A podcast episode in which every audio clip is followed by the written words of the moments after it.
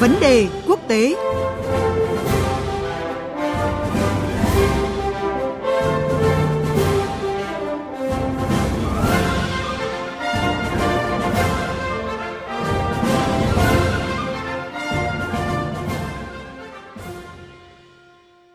Thưa quý vị, vấn đề quốc tế hôm nay sẽ đề cập một chủ đề về à, kinh tế đáng chú ý. À, theo dữ liệu mà Cục Thống kê Lao động Mỹ vừa công bố thì à, trong tháng 6 vừa rồi, chỉ số giá tiêu dùng CPI của Mỹ đã tăng 3% so với cùng kỳ, ở mức thấp nhất kể từ tháng 3 năm 2021 và thấp hơn dự báo trước đó là 3,1%.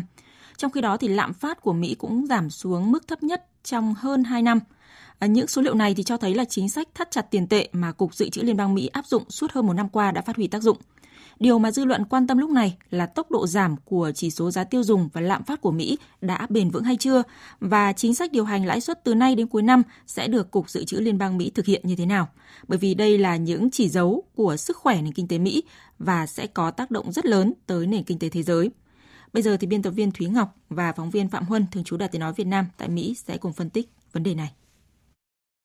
Xin chào phóng viên Phạm Huân ạ. Vâng, xin chào biên tập viên Thúy Ngọc và quý vị thính giả.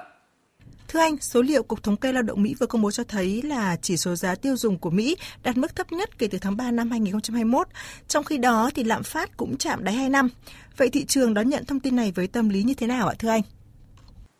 Theo dữ liệu của Bộ Lao động Mỹ vừa công bố hôm 12 tháng 7 thì à, cái chỉ số giá tiêu dùng của Mỹ trong tháng 6 giảm mạnh so với mức 4% của tháng 5 và thấp hơn mức dự đoán của các nhà phân tích. Đây là cái mức lạm phát thường niên thấp nhất kể từ tháng 3 năm 2021 chỉ số giá tiêu dùng lõi không bao gồm giá thực phẩm và năng lượng đã tăng 4,8% so với cùng kỳ và 0,2% so với tháng 5. Con số này thấp hơn so với ước tính tăng 5% và 0,3%. Thị trường chứng khoán Mỹ đã tăng điểm mạnh trong phiên giao dịch ngày à, 12 tháng 7 sau khi giới đầu tư đón nhận báo cáo chỉ số giá tiêu dùng thấp hơn dự báo. Nhờ đó mà cái tâm lý lo ngại nguy cơ về một cuộc suy thoái kinh tế của các nhà đầu tư đã được xoa dịu. Các chỉ số chứng khoán chính của Mỹ bao gồm Dow Jones, S&P 500 và Nasdaq đều đồng loạt tăng điểm. Và trong phiên này, các cổ phiếu ngành ngân hàng cũng đồng loạt tăng vọt, khởi đầu mùa báo cáo tài chính quý 2 năm 2023. Sau khi những cái dữ liệu này được công bố thì à, các nhà đầu tư cho rằng là về cơ bản, Cục Dự trữ Liên bang Mỹ Fed đã phần nào có thể thở phào khi à, đã có nhiều chuyển biến tích cực và lạm phát có vẻ đã hạ nhiệt. Fed nhận định báo cáo tháng 6 năm 2023 là cái minh chứng rằng các chính sách thắt chặt tiền tệ của họ đã đem lại tác dụng, lạm phát giảm trong à, cái bối cảnh nền kinh tế không bị đình trệ.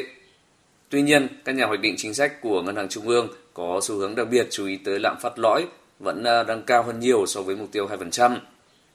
Các nhà đầu tư nhận định khả năng cao Fed sẽ tiếp tục tăng lãi suất cơ bản thêm à, 0,25 điểm phần trăm tại cuộc họp vào ngày 25-26 tháng 7 tới. Tuy nhiên, thị trường đang có tín hiệu cho rằng đây sẽ là đợt tăng lãi suất cuối cùng. Sau đó thì à, Fed sẽ tạm dừng và quan sát ảnh hưởng của chính sách thắt chặt tiền tệ tới nền kinh tế. Vâng, với những số liệu vừa công bố thì theo anh, liệu có thể cho rằng là chính sách thắt chặt tiền tệ của Mỹ, cụ thể hơn là của Cục Dự trữ Liên bang Mỹ đang đi đúng hướng ạ? Lạm phát tại à, nền kinh tế số 1 thế giới thì à, đã trải qua một cái chặng đường dài kể từ khi bắt đầu tăng mạnh vào mùa xuân năm 2021 các yếu tố liên quan đến đại dịch như là chuỗi cung ứng bị tăng nghẽn, nhu cầu quá lớn đối với hàng hóa so với dịch vụ, kết hợp với à, hàng nghìn tỷ đô la kích thích tiền tệ và tài khóa đã đẩy lạm phát Mỹ lên mức kỷ lục kể từ đầu những năm 1980. Sau một năm khẳng định lạm phát sẽ không kéo dài, Fed đã bắt đầu tăng lãi suất 10 lần liên tiếp kể từ tháng 3 năm 2022. Lạm phát sau đó đã giảm dần nhưng à, vẫn còn cách xa mục tiêu 2% mà Ngân hàng Trung ương Mỹ đề ra. Tuy nhiên, với những cái chỉ số vừa được công bố thì uh, rõ ràng cái chính sách chống lạm phát mà Fed đã thực hiện thời gian qua đã phát huy hiệu quả, mặc dù là không tức thời vì uh, cần có thời gian để thấm vào nền kinh tế. Lạm phát của Mỹ đã giảm tốc 12 tháng liên tục và dữ liệu mới nhất có thể giúp các quan chức Fed thở phào nhẹ nhõm nếu uh, họ nhìn lại cái mức tăng lạm phát hàng năm hơn 9% cách đây một năm. Chính sách của Fed đã đem lại tác dụng giảm lạm phát mà không khiến nền kinh tế bị đình trệ, ít nhất là tới thời điểm hiện tại. Bất chấp việc Fed thắt chặt tiền tệ mạnh mẽ trong năm qua, thì à, các cái chỉ số lạm phát giảm đã khuyến khích quan điểm về một kịch bản hạ cánh mềm, trong đó thì à, suy thoái kinh tế cuối cùng sẽ tránh được. Chỉ số lạm phát thấp giúp Fed có nhiều cơ hội hơn để à, điều động các quyết định lãi suất của mình với các cái thị trường hiện đang định giá chỉ một lần tăng lãi suất bổ sung trong năm. Trước báo cáo về chỉ số giá tiêu dùng, thị trường kỳ hạn cho thấy rằng là Fed có thể tăng lãi suất hai lần trước cuối năm.